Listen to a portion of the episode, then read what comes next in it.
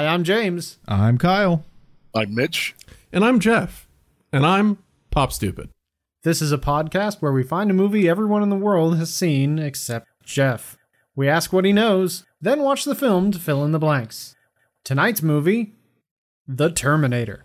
Yes. Yes, finally a good one. Jeffrey. Yes. What is this movie about?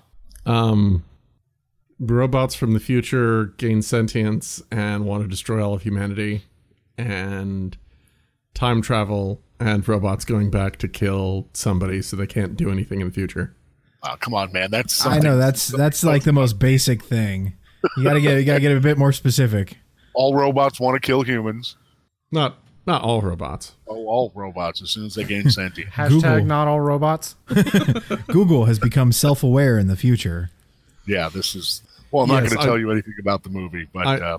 I know about Skynet, and it becomes sentient, and robots want to kill, and they're after John Connor, because he's leading the rebellion, so they're going back to kill him, and his mom, Sarah Connor, has to protect him from being killed before he gets killed.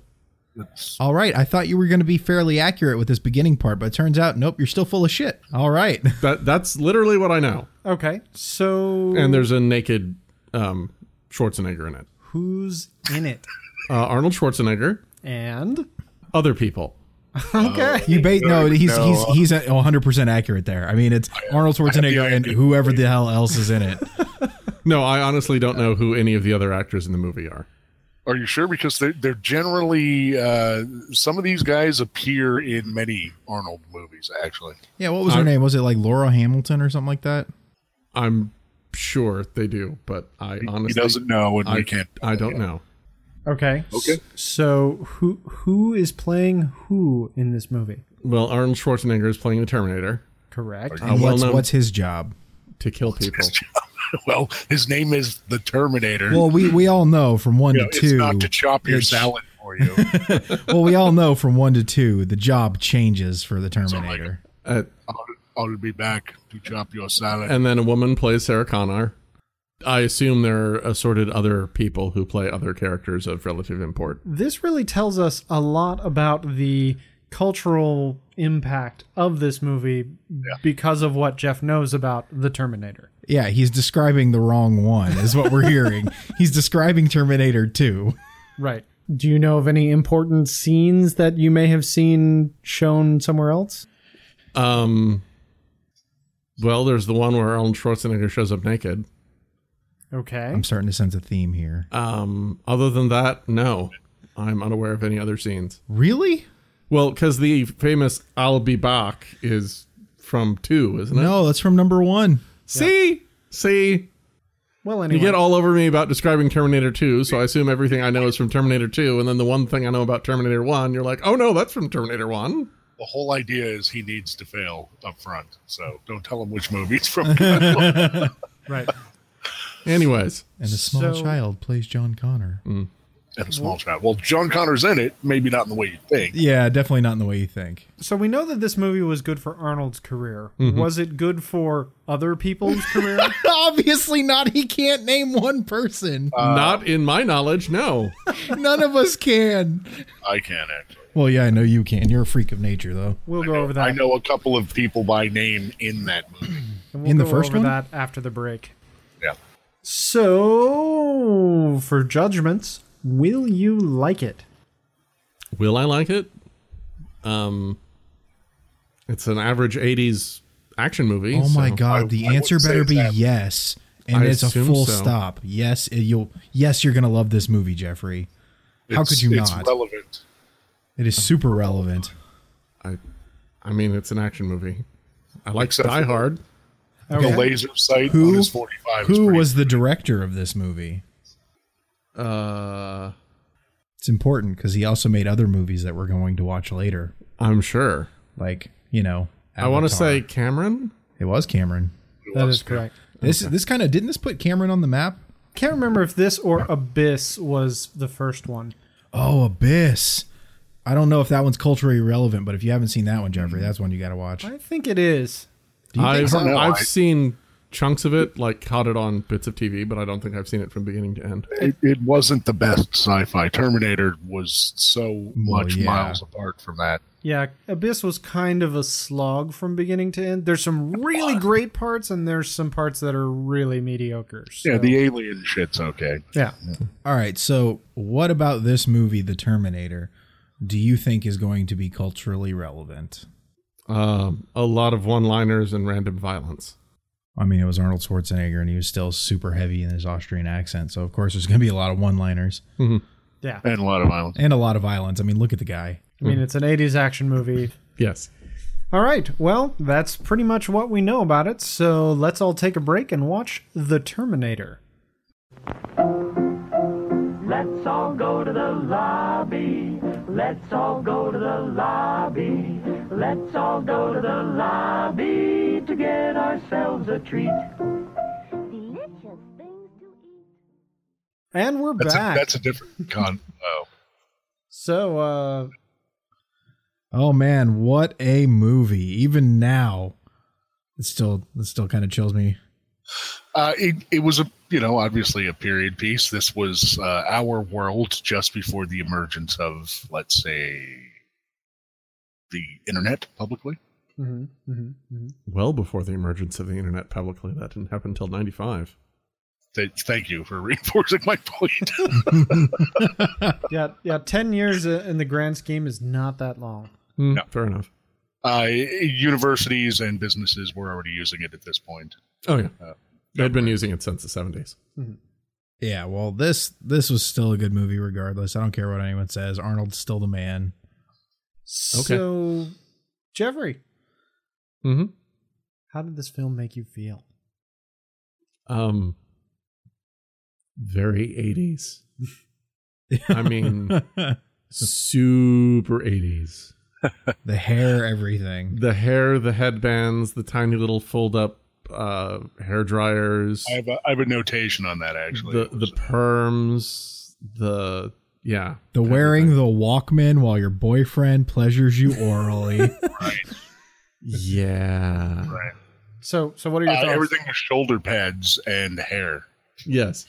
Yeah, well, it was 1983, so... Or 84. Whatever. Yeah. Mm-hmm. It's all basically the same.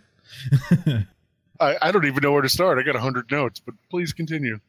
What aspects worked well, and which ones didn't? Jeffrey?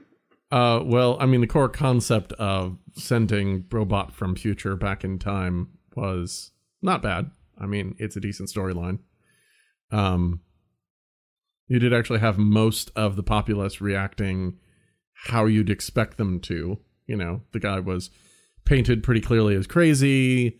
The cops were trying to act like cops. And as Kyle actually pointed out while we were watching it, they were super efficient to have already come up to a pattern of a double homicide of assuming it was the woman's name as opposed to it just being some random convergence of attempts.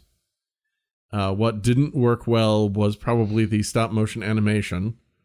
It was the best we had back then. I know. I'm not blaming, but that was still pretty awesome at the end to watch the Terminator run around in that factory, stop motion style. They did the best with it because you'll notice the fact they didn't have a lot of like full shots if they could avoid it. No, they had individual sections, so it would look more realistic. Yeah, that's just horror 101. You know, don't show your monster too much. Yeah, they did some good close stuff because they had, good animatronics. It was basically a puppet that they were able to... Yeah, precisely. And that worked well. That was good stuff. Now everything's all CGI.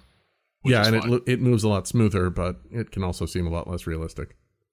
How about you, Kyle? What do you think about what works, what doesn't? Oh, God. So it's really hard being in 2017, watching a movie from 1984 and being like, this is what works. Because quite honestly, we've come so far. What worked for me in this movie would probably be Linda Hamilton's acting. Because let's face it, she carried it as far as acting went. She was actually very good. Oh, yeah. And then the quotable one-liners, of course, because that's what everybody takes away from those movies. You know, come with me if you want to live. I'll be back. There was one more in there that I was just like, oh, yeah, now I remember that came from this movie. That's worked for me. What about you, James?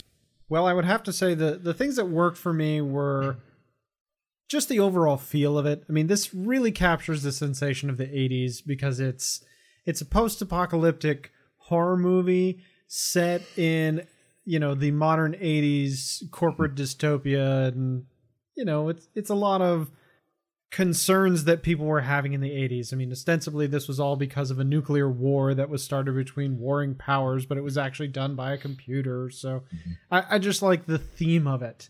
And, well, what didn't work, it goes back to something you mentioned, Kyle. It was the acting was bad. I mean, you had the lead character was wooden, robotic, stiff, trying to be menacing. And then you had Arnold Schwarzenegger. So how about you, Mitch?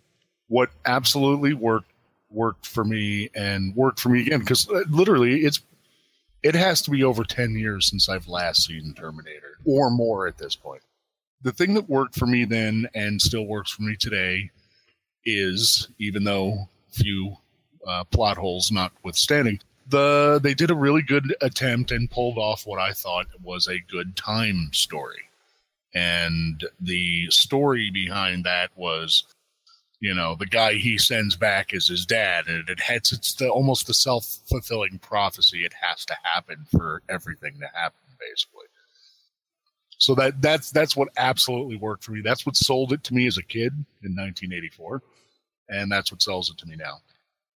What did not work for me was, at the time, there was better animatronics going on, and there was also better stop motion stuff than what they used. I feel like they used substandard special effects when they could have done it maybe just a little bit better, even in 1984. And it was specifically the stop motion stuff, and that's what didn't work for me also.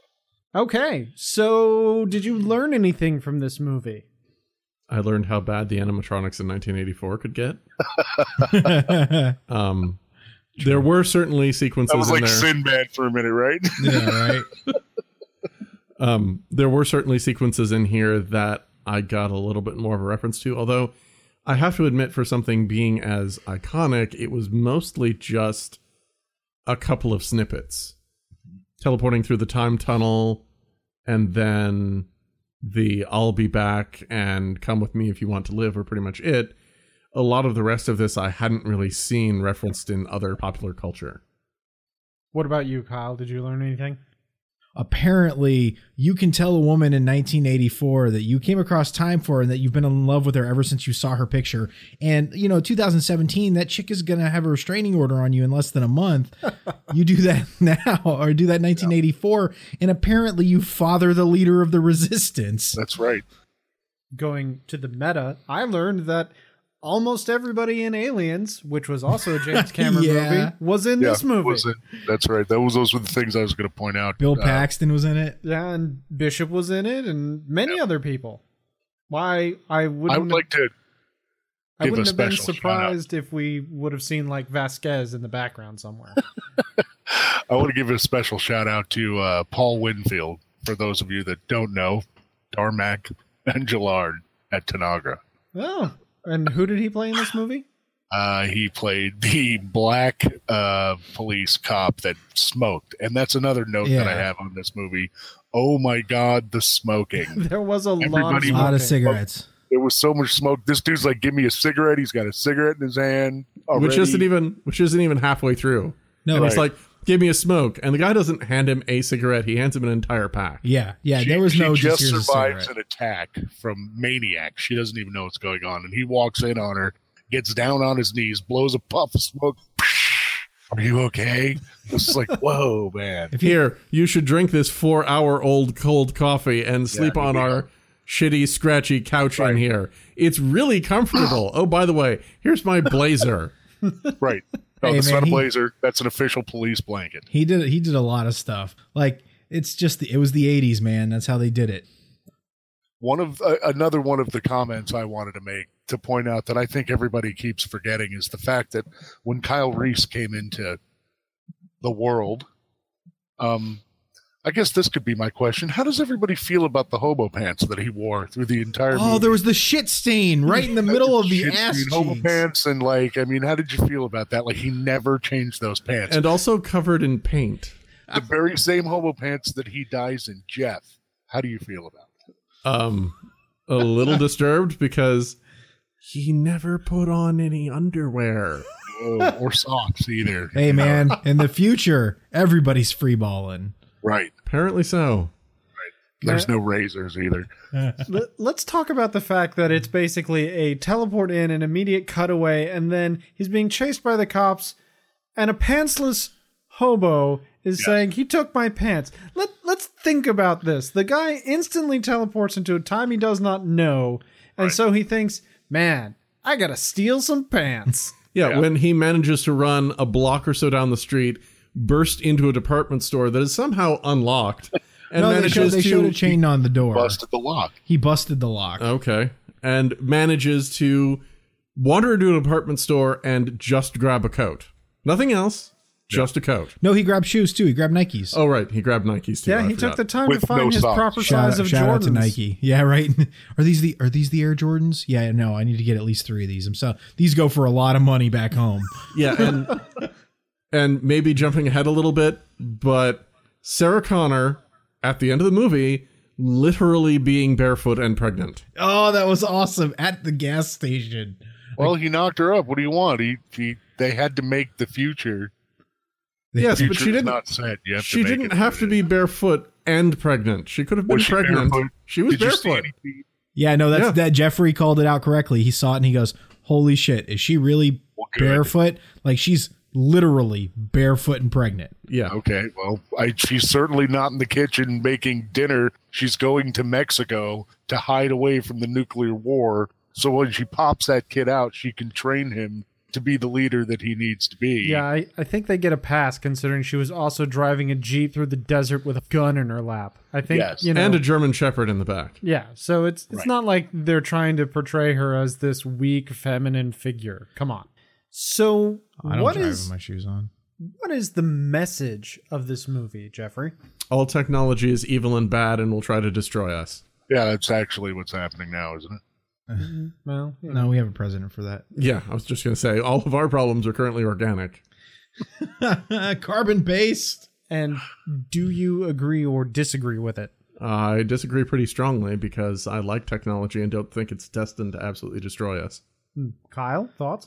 I would say that the meaning of the movie is obvious. I mean, it's a good time movie. It's all just action, but yeah, it's all about how technology is eventually going to destroy us. And I don't really want to believe it right now either. At least I don't see it happening in our generation. But give it time. Maybe we pushed back Google's hostile takeover. I completely do not agree with the message of this movie. I mean, it's basically. You saw a lot of this in the 80s and the 90s, the techno fear, when the internet started becoming a thing, everybody was afraid of what could happen. This was very much in the 80s themology of cyberpunk, where this specifically wasn't cyberpunk because it wasn't giant corporations taking over. But it was very much the power that is greater than us, destroying us or dehumanizing us until we are just barely above animals. Any thoughts on the theme of this film, Mitch? I, like you, I also don't necessarily agree with the theme of the film. I would like to think that we not completely by accident up and let a system gain sentience that within seconds realizes we all need to be destroyed. There's a lot of focus and attention on that particular detail, so I kind of feel like that might not actually happen. If there was a part of this that I did agree with in the message, it's that an AI is put in control of the nuclear arms of a nation and becomes sentient. And the first thing is, these people need to be fucking killed. Yeah, and you know what? Boom. That kind of makes sense. I mean, if you've got hundreds of nuclear missiles poised to shoot all over the world at a moment's notice, maybe you should be culled. Okay. I would just to say that he doesn't necessarily express the view of all of us. Comptroller of the show.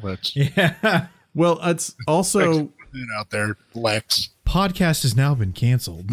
It's It's also, so what you're saying is Lex Luthor was right, or X other supervillain. And that is also a point that I kind of agree with you on. But my point is we're really watching out for those shenanigans, I feel like. I feel like that's the safeguard. Yeah, I was going to say, though, that in order for this to have been as effective as it was without it destroying itself, it would have had to have control of more than just one country's nuclear arsenal, which seems to suggest that there was a certain amount of cooperation happening, which keys towards people not really deciding to blow each other up. The whole mythos, I don't know if you probably don't know this, is that, you know, the United States fired its missiles, and of course everybody else fired theirs in retaliation. Right. Which, so Skynet instigated it. Yes. Just to instigate the war. Right. Yeah. Skynet didn't fire on itself. It didn't need to be in another country's computer. It only needed to be in one country's computer. Well, yeah, but I would be concerned if I were Skynet that the fallout from an all-out nuclear war would have affected my systems. Well, right. We already have automated factories and machines pumping out all sorts of robots that we don't need any of that living tissue to, you know. And the ones that live, they get to work in the camps. So was there anything you didn't understand about this movie, Jeffrey? There were multiple plot issues that I had. Yeah, let's hear them. Let's talk about them. Like the fact that everybody understands what a phone book is, despite it being 40 years in the future. That shit's irrelevant now. Like, you couldn't probably put somebody in front of a phone book and have them figure out how to use it. Yeah, but like I was saying, the person who needed to use the phone book, or who used the phone book, was mostly the Terminator. And if you have the whole wealth of human knowledge, the internet, at any point, and Skynet takes over, they've had access to that. Skynet probably knew how to use a phone book, and they're not going to send that person back without having them a little bit prepared. That Terminator knew exactly what to do at that time. Except now, if he got sent two back other to the Sarah internet Connors. Time, he'd have looked her up on the internet. Except he killed two other Sarah Connors before he got to the right one. Well, you know, mistakes were made. We didn't have the internet. I mean, can I just say, and then that whole under the bridge scene, her and being then the cold. Next morning when they wake up, the only thing I'm thinking is, oh my God, it's under the bridge hobo pants. Well, or the fact that Sarah Connor, who had been working as a waitress at Jeff's, which was interesting. At where? Big Jeff's, I think, was the name of the restaurant she worked at. It's probably supposed to be like a Bob's Big Boy or something. Yeah, well, it had the Bob's Big Boy kind of thing out front. Yeah, that's right. But except everyone there was two burgers. Everyone there was an asshole. Yes. Yeah. Every customer was a giant dick. Like the kid, the tiny kid who has ice cream and decides, I'm not going to eat this ice cream. I'm going to take literally an entire ice cream scoop and put it in this lady's apron. That's unrealistic for a child, by the way. I'd like to point that out. What did you like best about this movie, Jeffrey? No, the pacing wasn't bad. Arnold Schwarzenegger's ass. Well, Arnold Schwarzenegger's ass wasn't bad either, but... It wasn't his prime. Yeah. But no, one of the problems with 80s movies is coming out of the 60s and 70s, they still kind of had that jerky-ish pacing. Mm-hmm. This one was fairly crisp and straightforward. It did tend to linger a bit in the flashbacks, but otherwise it moved at a decent pace, pretty much kept my attention... So it was a good, solid displayed movie. I mean, part of it's the fact that it's the period, but it was mostly shot at night in dark areas, mostly in urban areas. Lots of chase scenes that were done well, but quite clearly done at slow speeds. Yeah, but we're talking about what you like best. Not nitpicking what you don't like about the things that you do. Well, like. No, the chase scenes were good aside from that. That was the point, is that the action sequences and all of that, as well as the pacing of the movie, were good. How about you, Kyle? To me, this movie was just great all around. Like, the story itself, like, if you remove this movie from the other sequels and you just have this like a standalone, like Matrix 1, you have a perfect story where... You can believe that nothing has changed because the guy that got sent back to change the future was only there to make the future a possibility. So it's kind of like standing on its own, where it's just like all of this shit's going to happen the same exact way it happened before because of this instance. I thought that was beautiful until you start getting into like. By the way, nuclear war is in 12 years, according to this movie. Yeah, yeah. It's in, what is it? They say 27? 29. 2029. Yeah. Well, nuclear war is going to happen before that. 2029 is when the resistance is fighting back. Oh, yeah. Right. That's right. But it was the story. To me, the story, like if you take this outside of its just as a standalone movie, it was a great story because you're not sure at the end whether or not everything is going to happen the way it did before, or if everything has been changed because of this instance. You're led to believe that everything's going to happen again. So I like that about the movie, the story. What about you, Mitch? What did you like best about this movie? I as I pointed out earlier, the story also I thought was good. I like wacky time stories. I'm not against them happening. It also gives you license to really go anywhere and anyone. So I thought they did it pretty well. Aside from that, some of the stuff that really stood out for me that was fantastic was even the creepy animatronic clay dummy that chopped his own eye out of his head, man. That was fantastic stuff. Oh, yeah, in the mirror. Yeah, and then he cuts his arm open, and like the special effects on that stuff was really good. And you can tell in the movie where they put their money for special effects, and it was really in that stuff, and which was good, but I also felt like, you know, it could have went other places. But those were the things that really stood out for me, and those were the things we used to talk about as kids. We were like, "Oh my god, then he cut his arm open, and you can see the robot inside. It was awesome," you know. I've got to say, the part of this movie that worked best for me is core concept. If you're a malicious AI bent on exterminating humans, what better way than take one of your murder bots, cover it in human, and then send it in to kill humans? That part, brilliant idea. Even better, have it kill the mother of the person that you hate the most. Yeah, you know, these people are wrecking my shop. I'm really pissed off. You know what? Rather than just kill you, I'm going to go back in time somehow. We don't cover that exactly, but we're just going to go back in time. So one guy was there to kill his mom. The time displacement equipment. They weren't even expecting it. So the machines have been up to some shenanigans maybe for a while that we don't even know about. Time-wise. Well, not yet, at least as far as we go in this movie. Now we can spend the next 45 minutes on the next question of Jeffrey. What did you like least about this film? Hit us, Daddy. Well, no, I'll keep it brief. There were a lot of just nitpicky inconsistencies that kind of bothered me. The fact that this Terminator is not capable of making a number of assumptions that make sense, but at the same time is sophisticated enough to have pre-programmed responses to an aging landlord knocking on his door and asking if they have a rotting cat. He had a number of pre-programmed responses and settled on "you asshole."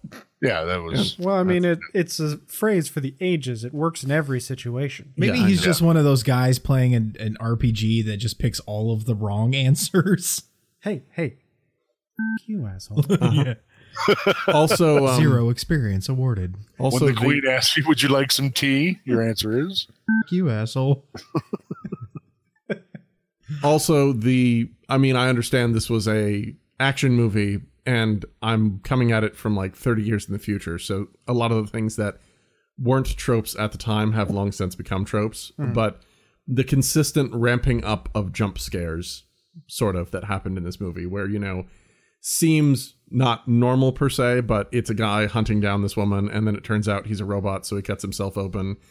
And then it turns out that, movie, you know. Yeah. And then it turns out that even though you've lit him on fire with a giant oil tanker, he's actually a completely smooth and perfect animatronic robot. And so you have your immediate embrace. He crawls out of his literal skin and proceeds to chase them down. And then somebody shoves a plastique bomb in the middle of his torso, which manages to blow up his lower half, but do absolutely no damage to his upper half, save for removing one of his arms at the wrist.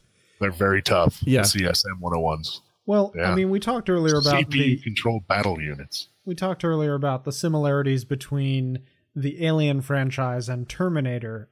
You can easily see the influence that Ridley Scott might have had on Cameron's film here.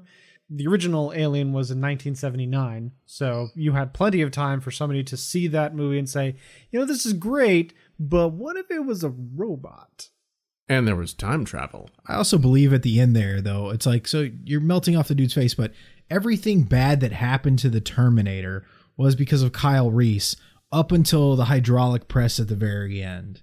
Yes. Because up to that point, it was, I felt like what Cameron was trying to do was show the evolution to a Ridley Scott type character where she becomes a badass. So she's like, yeah, I'm just a girl who's a waitress, blah, blah, blah. Robot's trying to kill me. You go ahead and handle it. Oh shit. Cause as soon as she like looks at Kyle Reese, hashtag feminism, as soon as she looks down and is like, Kyle Reese is dead. She's like, no, not the one guy I've loved and never. Then the robot comes back to life. And now she is tasked as an injured person to go ahead and defeat the undefeatable. Yes. I don't mean to nitpick with an industrial press, but Ridley Scott is the director. Sorry. Aliens. You know what I meant. Ellen Ripley. Yeah. Okay. So what did you like least about this film, Kyle? I would probably have to say the rom-com portion of this entire movie. Like, I like the idea of him coming back, but listen, I know it was the 80s and they had a limited time to develop any sort of connection or story, but him just being like, by the way, he gave me a picture and I had it for a long time and, well, I've loved you this entire time. What type of horse shit is that? Like, that never worked for me to get into a girl's pants. Why the hell does it work for this guy? But it gave us the slow jam version of the Terminator theme song. I mean, that was magnificent, by the way.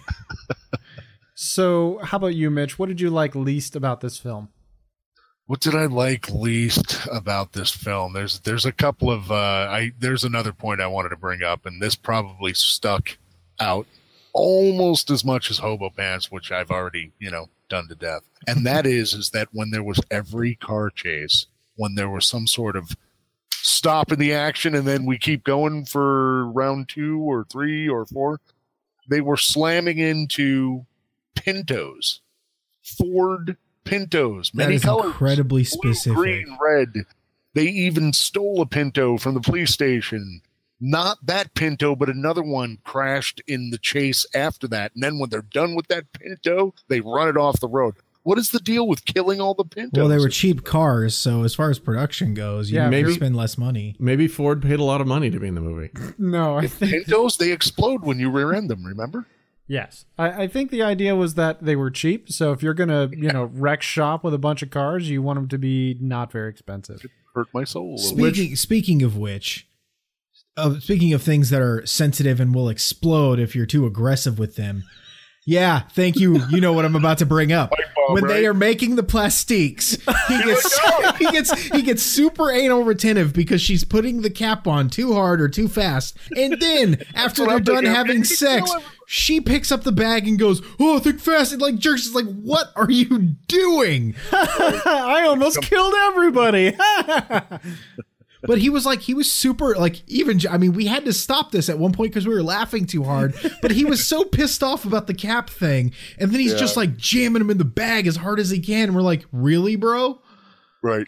Oh, that was terrible. Oh, and also the other thing I wanted to point out very quickly is I owned the same scooter she did when I was a kid. Yeah, that shit was hot, man. I would drive one of those today. Yeah, man. You need some frills on your jacket. Oh. I'm a freedom eagle. So who's your favorite character in this film, Jeffrey? The black cop was on screen long enough and had enough of an established story, and they weren't trying to force a character arc down his throat. Hmm. So he was kind of relatable. Yeah. Did you like the fact that he was just offhand shot to death in the middle of a hall? No, I did like the fact that apparently he managed to have an assault rifle in his office that he had fully loaded, popped out the hallway, and emptied a clip into the Terminator. You never know when a giant sentient robot's going to roll down your hallway shooting people. Yes. I mean, it is the police station in L.A., so maybe... Fair enough. How about you, Kyle? What have you got for your favorite character in Terminator? I hate to say this, but I'm going to have to go with the little Mexican boy at the very end. What? He's like, if you don't give me money, if you don't give me $5, my dad will beat me. Right. And she's like, I'll give you $4. And then he's like, all I could imagine is him being like, thank you. I'm only going to get beat like 20% less now. Like, and it was, but in all seriousness, I'd probably have to go with Kyle Reese. 'Cause how often do you get to go back? Turns out you're your best friend's dad. And wow. Then, I mean, he lost his virginity. He did some sad story. He did the one thing every straight guy's been trying to do in the history of forever, which is I love you and have that lead to sex. And for him, it was very unattached because he knew her for less than 24 hours. So, and it's, I mean, his name's Kyle. So I'm going to have to go with James Kyle. I'll have to go with Kyle Reese, but the little Mexican kid's a real close second. Okay. How about you, Mitch? Favorite character in the whole movie? There's a lot, and I could give a few special mention that you might not even realize. It quickly is a sub-1, Dick Miller. That dude's in everything in the 70s, and he ends up being the pawn shop guy that gets a shotgun round in the chest. Yeah, this movie was very full of, that guy was in something I've seen. He's literally playing that guy in everything he's ever played. He plays that guy. So he's one of those actors. But my absolute favorite in this movie is Earl Boen. Earl Boen is another one of those guys like Dick Miller, but he ends up having a reoccurring role in every single Terminator after this as Sarah's doctor. Oh, yeah. You called it out because he said it was the... Yeah, he said at one point that he was the leader of the... In technical terms... This guy's completely fucking insane. And he's such an uncaring.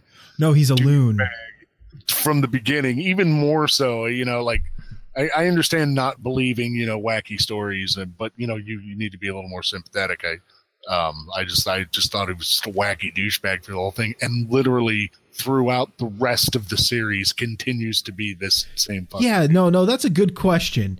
He was in, let's say he got out of the sheriff's office or wherever the hell he was. He did. He walked right past the Terminator. And then the Terminator goes down. He now knows, because that shit's going to be all over the news, that the place he just walked out of, literally everybody got lit up. Sarah Connor got away and all this shit. And he's still going to be like, we're going to lock her ass up for number 2. Well, you find out why she gets locked up. I know. We just can't tell Jeffrey. Yeah, we can't really cover that. Until we move forward in time, because he also hasn't seen Terminator 2. Well, I'm surprised that nobody said that their favorite character was the Terminator, Arnold Schwarzenegger. I mean, he shows his ass. He spends the entire movie as a badass. He is the onus for everything to continue forward. He's the character in this movie. So I mean, he is the title character. Well, he is the title character, of course. But you just get. You got to give credit where credit's due. And Earl Boen sells the fact that he's a douchebag and you want to punch him in the face, even in real life. You don't want to punch Arnold in the face in real life. And let's think about it this way. Arnold had one job. Not do it. Well, I mean, then he's not effective, but that doesn't mean he's not great. But he's not great at completing his task. Speaking of not great, least favorite characters. Least favorite. Jeff. Failing. It's probably a tie between the Terminator and Sarah Connor. You don't like the Terminator? How do you not like Sarah Connor? In the Terminator's case, it's the fact that I understand that within the constraints of the story and within the constraints of the character, there's not much opportunity for development or growth or anything like that. But you've got something in there that's got some level of agency, and you give it very little in the way of dialogue, and... It's pretty much more a force of nature than anything else. It's roughly equivalent to the Sharknado. I mean, have you ever seen any of the teeny bopper horror films where, it's basically punishment pornography for dirty teens? No. That's every single one of those. Yeah. Like Freddy or... but Jason. Even Freddy... I suppose Jason doesn't really get any lines because he doesn't really talk, but... Freddy Krueger gets plenty of one-liners and repartee and stuff like that. Well, yes. He is the most charismatic monster movie character ever. Yeah. And Chucky out of Child's Play, I think, gets a few. But regardless, Sarah Connor, my issue with her is it is an artifact of the 80s, so I don't really blame them. But her character arc is very forced.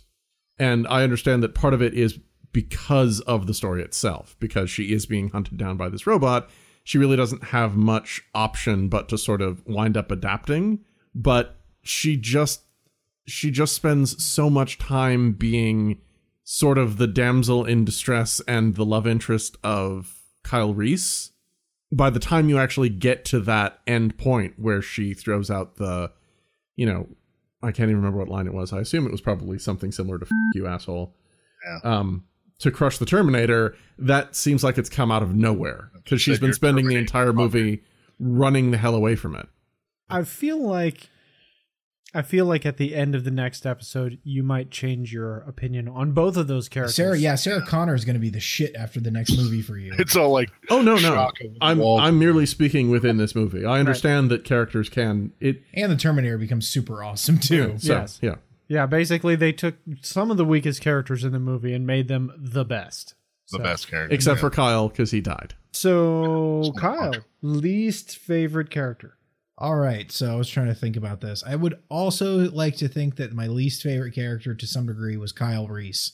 And it's not even necessarily Kyle Reese. It's that he's the embodiment of John Connor. And if he honestly thought that the future is not written, he would have hopped his ass back into time, because the theory is you go back in time, you're not coming back. And he probably thought, oh, I've got to make sure that I can still lead these people. I should send somebody else back.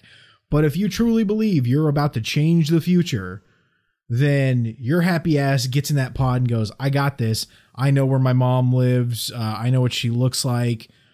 Hopefully I'm not my own grandpa or my own dad, that type of deal. My own grandpa. Yeah, so I would have to say John Connor, like sending somebody else back to die. Like that was a death sentence. Yeah, pretty much. So how about you, Mitch? Least favorite character?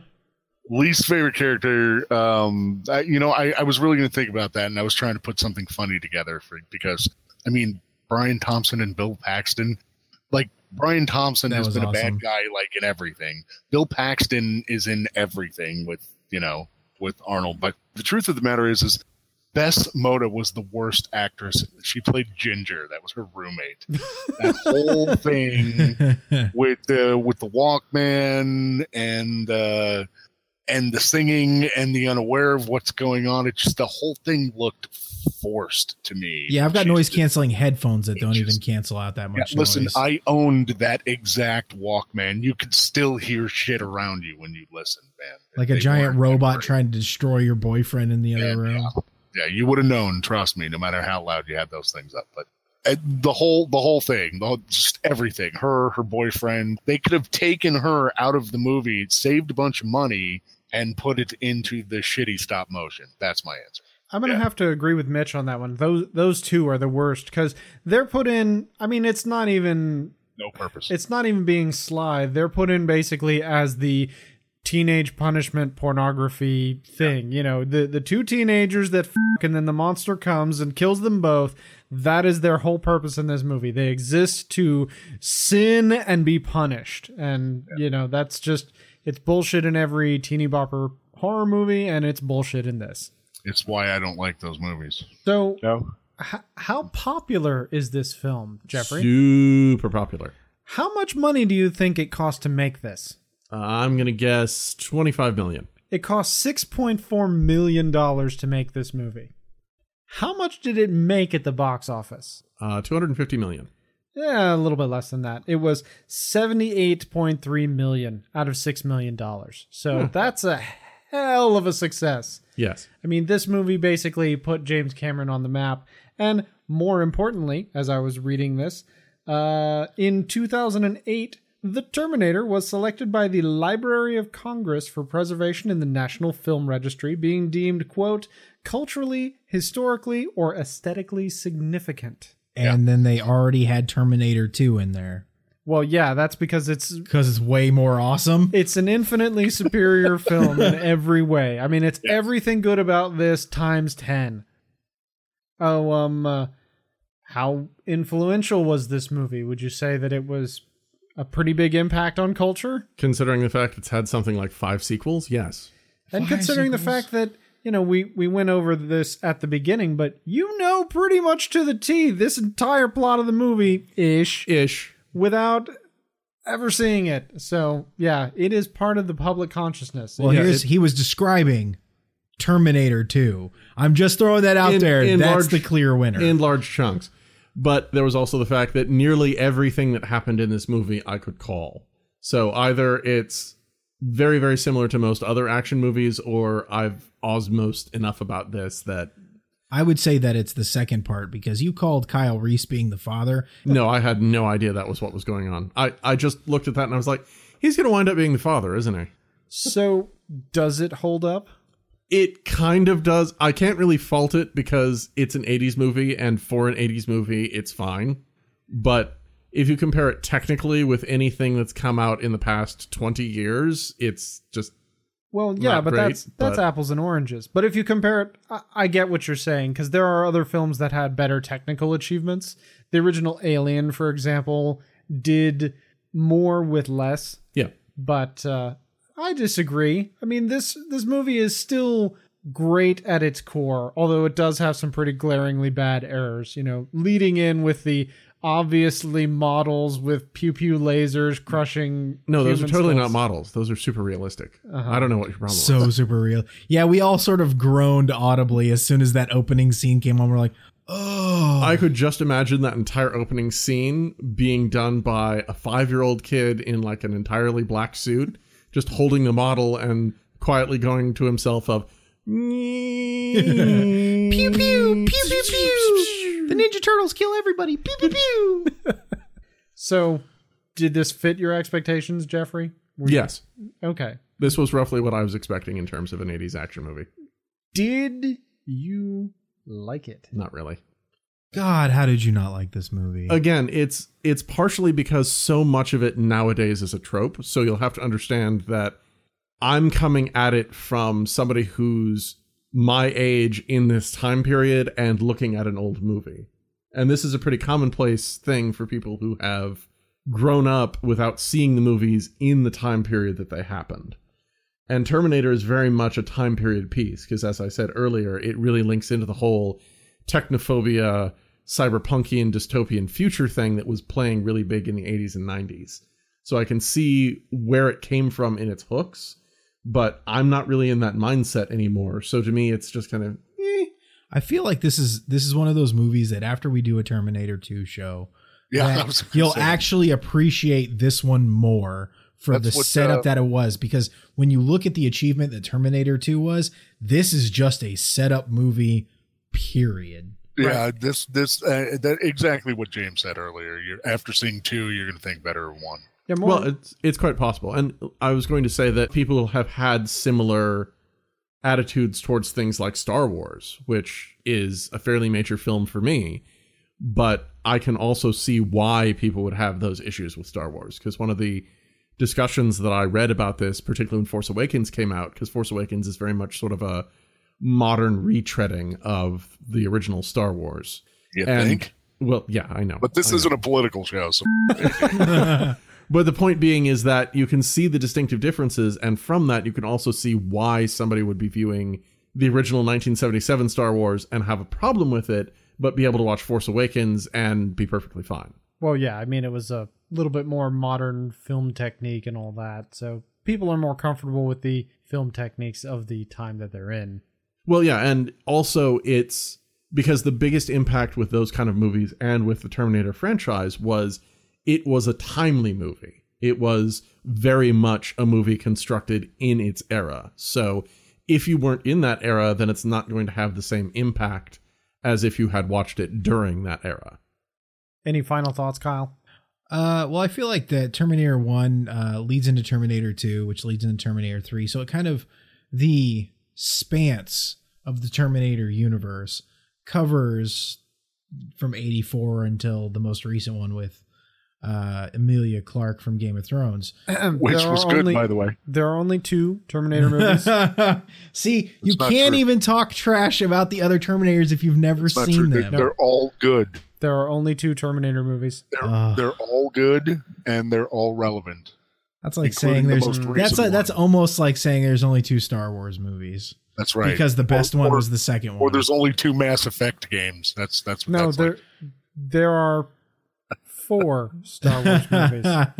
Four? Which one are you giving them to? Force Awakens, probably.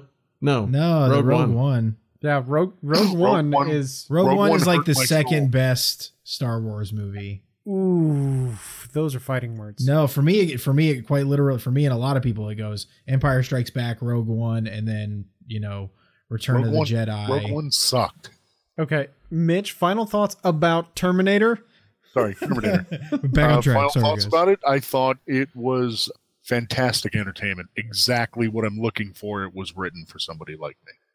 When it comes to the type of entertainment that I'm looking for, it is definitely science fiction, and this fit the job. I felt like the writing was good. The special effects were a B+, even for the time. I thought they were better. Yeah. Star Trek was certainly doing better stuff back then. Fair enough.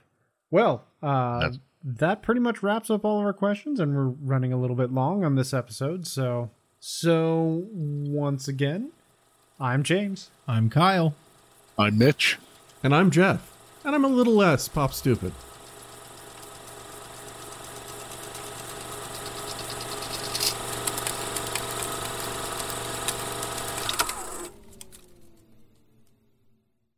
This has been a production of the Discord Engineering Podcast Network. If you enjoyed our show, consider supporting us on Patreon.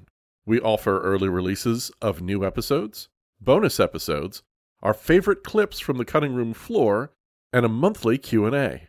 We'll also be taking requests for the movies you'd like to see us talk about only on our Patreon. Our shows exist thanks to the support from our listeners. So consider stopping by www.patreon.com/discordengineering and help us make others a little less pop stupid.